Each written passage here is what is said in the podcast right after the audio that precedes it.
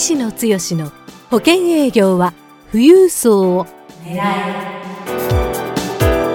この番組は相続事業承継コンサルティング協会代表理事の石野剛が年々厳しさを増す保険業界で生き残っていくための富裕層営業術について協会員の成功事例を交えながらリスナーからのご質問にお答えする番組です。営業のヒントをぜひつかみ取ってください。こんにちは三木田信です。石野剛です。石野剛の保険営業は富裕層を狙い今日は第60回目をお届けします。石野さん今日もよろしくお願いいたします。はいどうぞよろしくお願いいたします。今日はですね、えー、月末ですので、はい、あそうですね、石野さんのはい、はい、保険営業22年間の変遷のですね、うん、えー、今回は14回目になります。はい。えー、前回はですね、あの、大手百貨店から相続コンサルの依頼を受けるということで、はいはいはいあの、お話をいただいたんですが、まあ、それを、えー、受けてですね、はい。えー、いよいよ石野さんが、相続資産コンサルタント養成講座を、はい。はい、開講されたというお話をですね、はい。お聞かせいただきたいと思ってます。はい、はい。これはあの2014年の4月ということで、はい、まあ、あの5年ちょっと前ぐらいなんですね、そうですね。ちょうど5年経った感じですよね。はい、あの私もあのゼロ期受けさせていただいて、まあ、そこからあの石野さんからあの教えを受けるようになったわけなんですけども あのまずはですね、はい、この前回のその大手百貨店さんから、うん、あの相続、まあ、あのセミナーやってくださいというお話を受けて、はい。はい。はい、であのどういう経緯思いでこの講座を立ち上げられたかっていうところからまずお聞かせいただいてその後こうぐーんと今どういう感じで講座が発展してきてるかはい、はい、い。うあたりをお聞かせいただければと思います。そうですね、あの僕の人生なんか22年間の変遷をもう一回語り出してつくづく思うのはやっぱり、えー、一つの何かあ流れっていうかそういうものに引き寄せられていきながら人生が作られていってるのかなと思うタイミングタイミングで、えー、いろんな出会いがあっていろんな展開が広がっていってるっていうふうに思うんですけども。はい今回のその相続資産コンサルタント養成講座開講の流れは、私がやりたいというふうな思いというよりも、あのこの百貨店さんで1年半、えー、百数十件のコンサルをやって体系だってでできてきた流れですよね。うん、えー、これで、えー、相続のコンサルがまあ自分の中ではもうできるような形になったなっていうところを感じた部分を、はい、えー、第何回だったかあ過去にキーストンアライアンスという、AFP メンバーで、えー、一社専属出た後、いろんな勉強会したと。で、その、まあ私が代表で、えー、副代表だった。まあ、多分、大体皆さんイメージできると思うんですけども、えー、彼とですね、で、まあ、それぞれのビジネスを進めていってたんですけども、その彼にですね、えー、この相続のえー、体系だったお話、えー、いかに、まあ、快進撃というかですね、えー、百貨店の富裕層の方が、えー、相続に悩みを持ってその問題解決をするにあたって解決案が導けてなおかつ保険の契約として非常に大きな実績を取れてるという話に非常に関心を持ってくれて、その話をした段階でですね、えー、まあ、あえて名前を伏せておきますけども、彼が、これは我々同じ製法セールスパーソン、製法 FP に向けて、このノウハウを世に広めるべきだっていう話でですね、プロモーションを自分がする。で、実は彼はそういうプロモーションをするビジネスモデルを今後広げていきたい。えー、まあ自分のノウハウだけじゃなくって非常に突出した成果が上がってる人のそういう成果事例を世に広げていくことを自分のミッションにしたいんだっていうようなお互いのイメージがですね、えー、ちょっと役割が変わった流れになった中で、えー、プロモーションは自分がやるからっていうことですね。で私はそもそも言ったかとは思いますけども相続のセミナー自体もその百貨店さんの外商でコンサルをしていく中でマーケティング上、えー、やっていこうと決めて人前で話すことを、まあ、本業というかですねメインにしてたわけじゃなくて皆さんと同じように接近戦で保険の契約コンサルが決まっていくパターンだったんですけど人前で喋ること自体あまり慣れて実はなかったんですよね。でそんな中で今度は結構まあ費用的にも大きな、うん、えー、講座代の費用を設定した中で、まあ、当然それに対して成果が出れば十分回収できるだけのね、えー、設定をしましたけどもそういう費用をいただいてですね講座をやるなんていう発想は全くなかったんですけどもね。で彼がそこは絶対やるべきだ、えー、僕もそう思いました。この百貨店さんの外商、えー、大阪の一地区の一百貨店さんの外商のお客さん、だけでもですねこれだけ相続に悩んでられる方がいてで相続の相談をする相手がいない、えー、税理士さんじゃない、えー、他にコンサルタントってどういう人がいるんだ、えー、というところがある中で私がまあ、コンサルをさせていただいた非常に皆さん、あの腹落ち感というか喜んでいただいて感謝すらしていただくような流れがあったんでね。じゃあこれはねあの自分のビジネスというわけではなくって世に広げていくっていうか我々の仲間がそういう形で、えー、成功事例、えー、貢献してもらうっていうことができるんであれば面白いチャレンジかなというふうに思ってそこのところそこの時はですねあんまり深く考えずにというかまずやろうというところから始まってよし分かったっていうことで彼はプロモーションで生保セールスパーソン向けのメルマガでですねもしくは違う媒体も使いながらその講座の案内をしてくれて私はじゃあその講座どんなコンテンツにするかっていうことにここにも専念して、え講座のコンテンツ作りをしてえー、5年前、えー、に相続産コンサルタント養成講座ゼロ期、まあ、プロモーションは多分年始ぐらいから始めたのかなと思いますけどもね、えー、コンテンツを作っていきながら、えー、ゼロ期が始まったという形ですよね。はい、はい、ございます。あの今そのまあコンテンツというお話もね、はい、出てきたんですけども、はい、あのこのまあ今相続資産ナビゲーター養成講座っていうふうにね、はい、あの第9期からはなってますけども、はいはい、まずはあの相続資産コンサルタント養成講座の,、あの最初のところは、やっぱりあの石野さんが相続セミナーをされて、そこからの個別相談への流れに行くためのそのセミナー資料をですね、あのパワーポイントで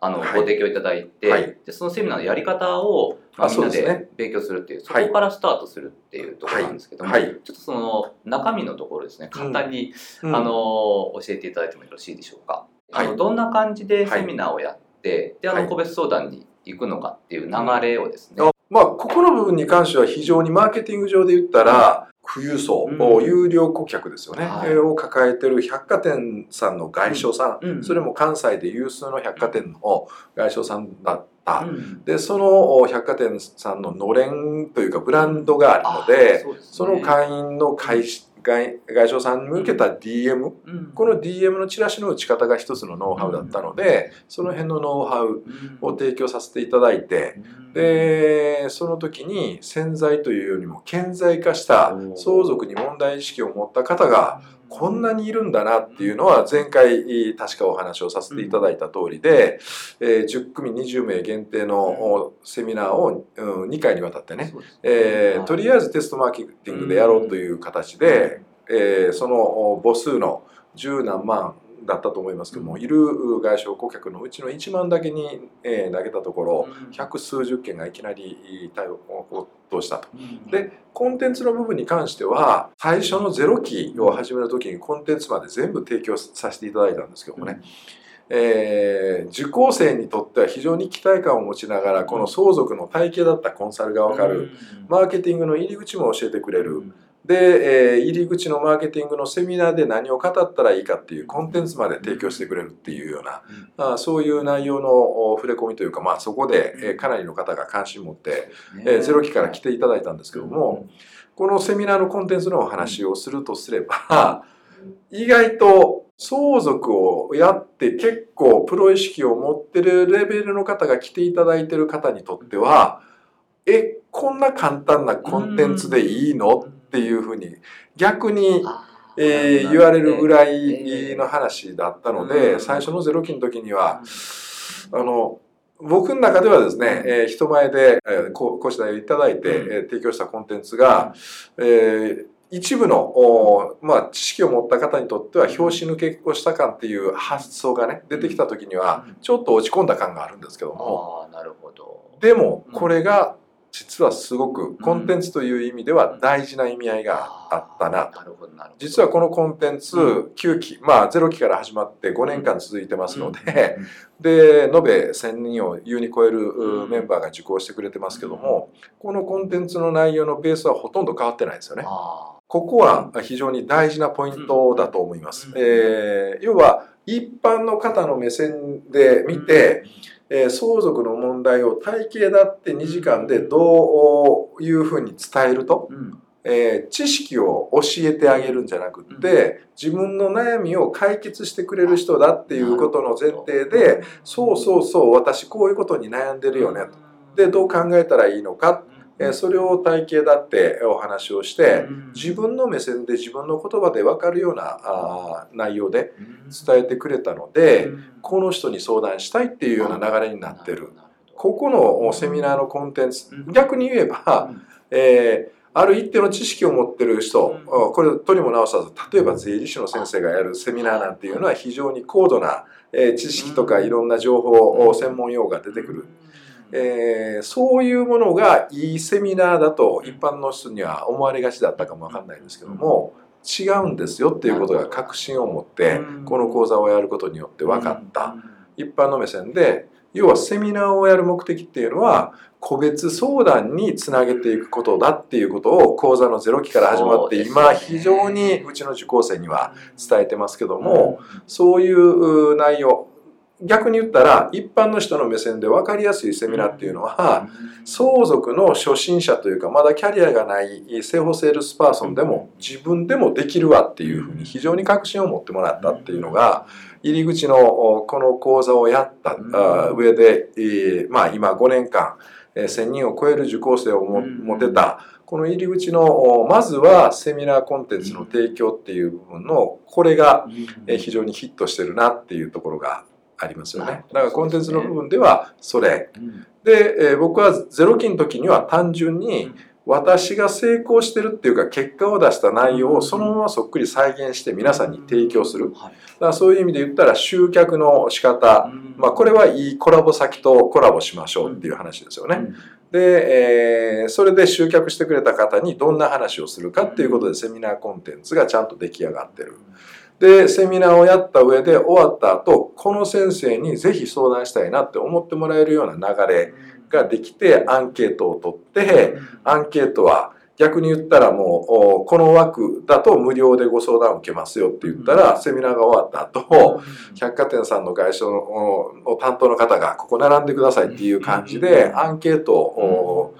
あのまあ次のアポイントというか予約を取るのに列ができるぐらいの感じになった。これも大きなノウハウでまああ普通生保セールスパーソンとしたら、うん、えー、よだれが出るっていうかね なんかそんないい展開があるのか、うん、まさしくそんな感じだったのでそれを皆さんに伝えたら伝わるし、うん、皆さんもできますよっていうことをね伝える。でその後個別相談。多くの人はまたここで、えー、かなり高いハードル、何からどんな話から聞いてどういう展開にしたらいいのかっていうところも自分がもう100何件やったうちで分かりやすい事例を、まあ、もちろんアレンジ個人情報にもなりますのでそういう事例に基づいてどんな話の順番でどんなことを言ってで次のヒアリングから問題整理をして、えー、次の提案というかですねコンサルティングから最終的に保険につなげるかっていうこれが1年半というかあまあかなりの回数ずっとやり続けて、えやってると一つのルーティンみたいな形。やっぱり資産の内容とか家族構成とかいろんな状況によってもちろんパターンは変わりますけどもね。ある一定の体系だったあモデルっていうのが見えてきましたのでね。それを伝えるというような内容で基本的にはゼロ期の時はどうだったかな？最初は4日間。で、これ以上学びたい人は、あブート・ザ・キャンプって当時流行ってたので。そうですね。あの、それを言いますと、あの、先にブートキャンプっていうああの、ゴールデンウィーク中にあって、はい、あ、そう、ゴールデンウィークにやりましたね。あの、開校してこう、挟んでゴールデンウィークにブートキャンプがあって、はい、またあの、コンサル編があってああそうかそうか。4月から。要はあ4月に始めてもうすぐにでもあマーケットというかあ、うん、自分で、えー、動きたいよっていう方向けに、えー、深い内容までお伝えするのをゴールデンウィーク期間中に1回やったんですよね。そうですね。で7月までの間にこう1日ずつっていうのがあって。1日ずつやったんですよね、うん、あの時は。今のあの2日セットでっていうのは1期から、はい、あの今もうそういう流れでね、はい、2日間でワンセットが3回で6日間っていうふうなね、はい、流れが1期からできてそういう意味では、はい、ゼロ期というなぜゼロ期にしてるかっていうのは、うん、あくまでもテストのやり方で、やりますよと。うんえー、まだ荒削りな内容かもわからないですけども、えー、よかったらできるだけ早く受けたいという方にとっては、まずはゼロ期受けてみてくださいっていうような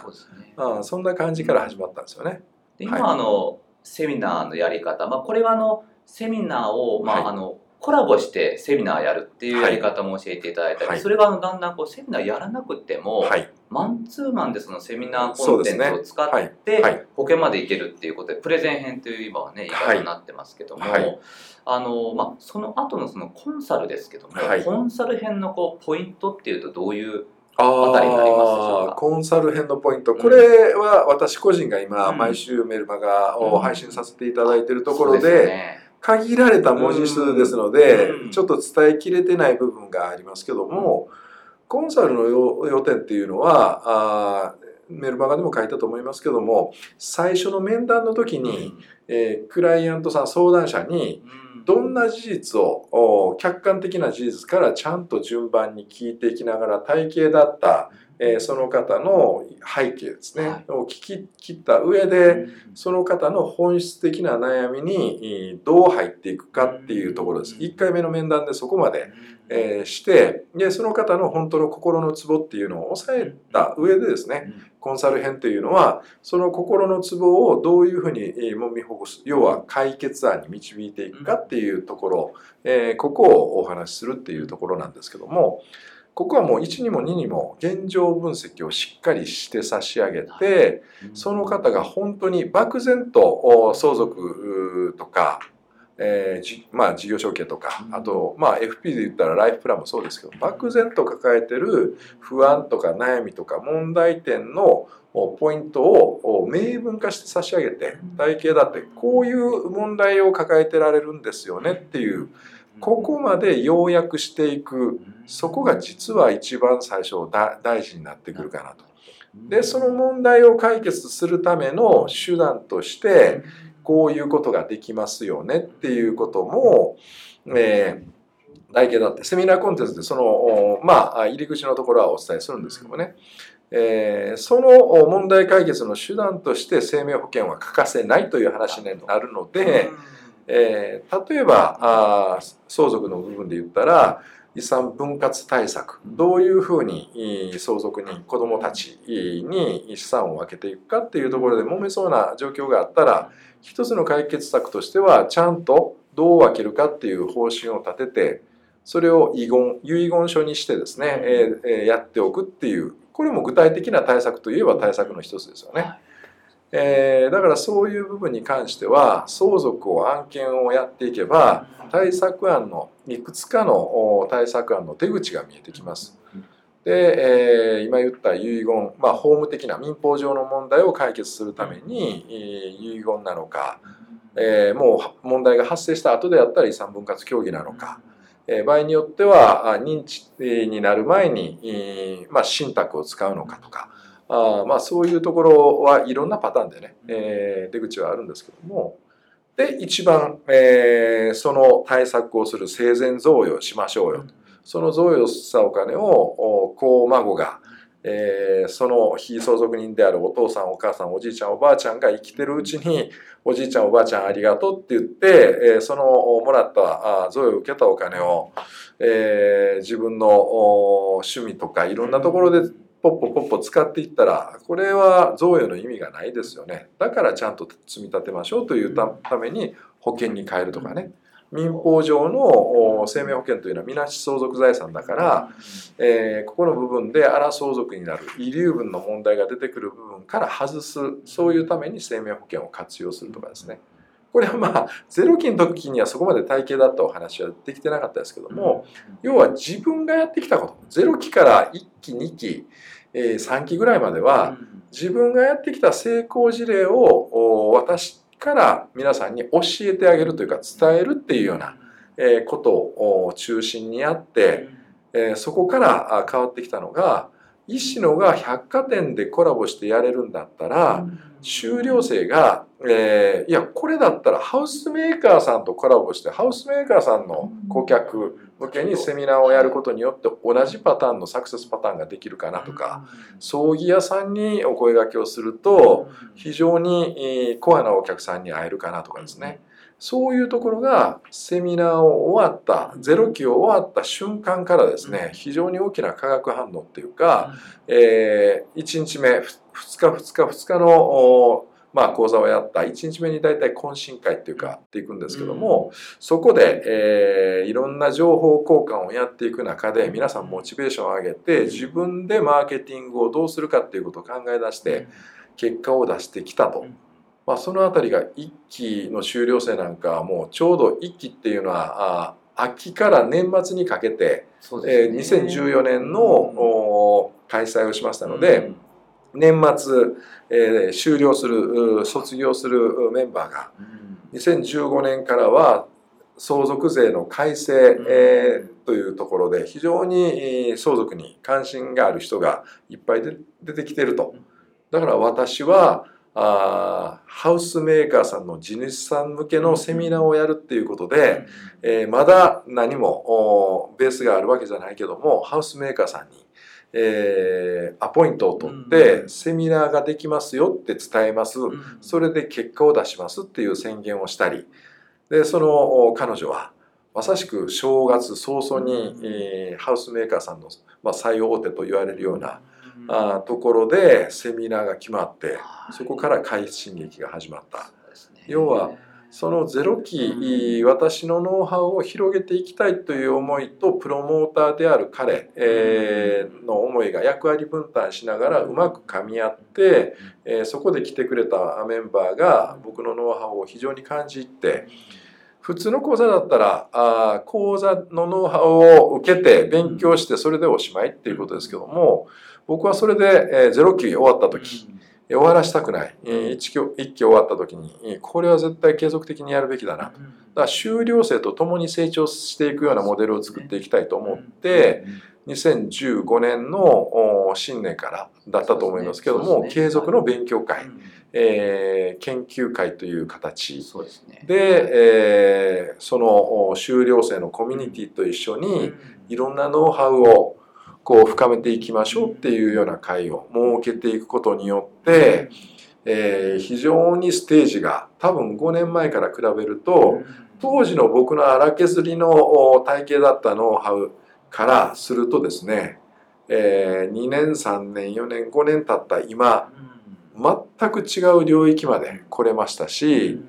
いろんな広がり感。例えば士業の先生がこぞってうちの協会とパートナー的に、えー、ぜひ勉強会で、えー、よかったらセミナーをさせてくださいっていうかね。そういうような申し出をいただいて相続で悩んでられる方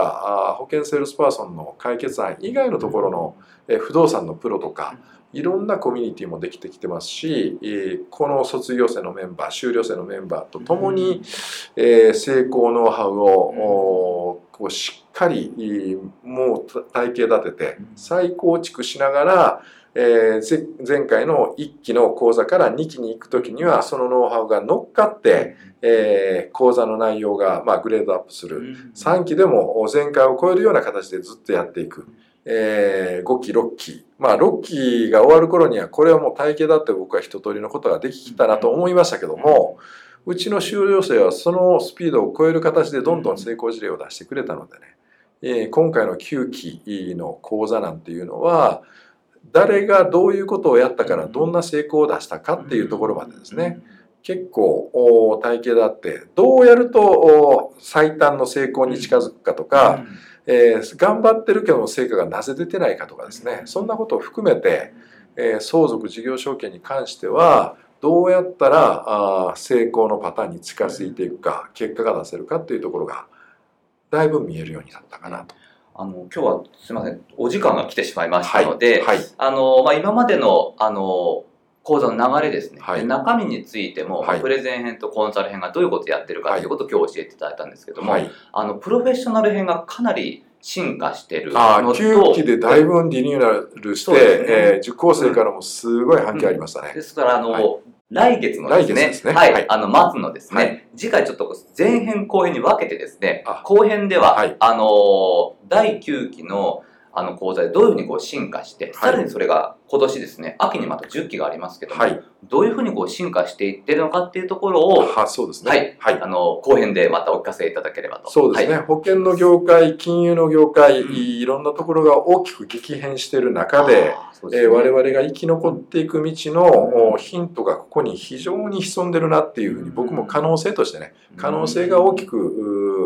広がってるなっていうところを感じてますので、そんなところも皆さんに感じていただけるような内容にしていきたいと思います。はい。ありがとうございます。それでは、あの、石野剛の保険や富裕層を狙い、今日は第60回目をお届けしました。石野さん、今日もありがとうございました。はい、どうもありがとうございました。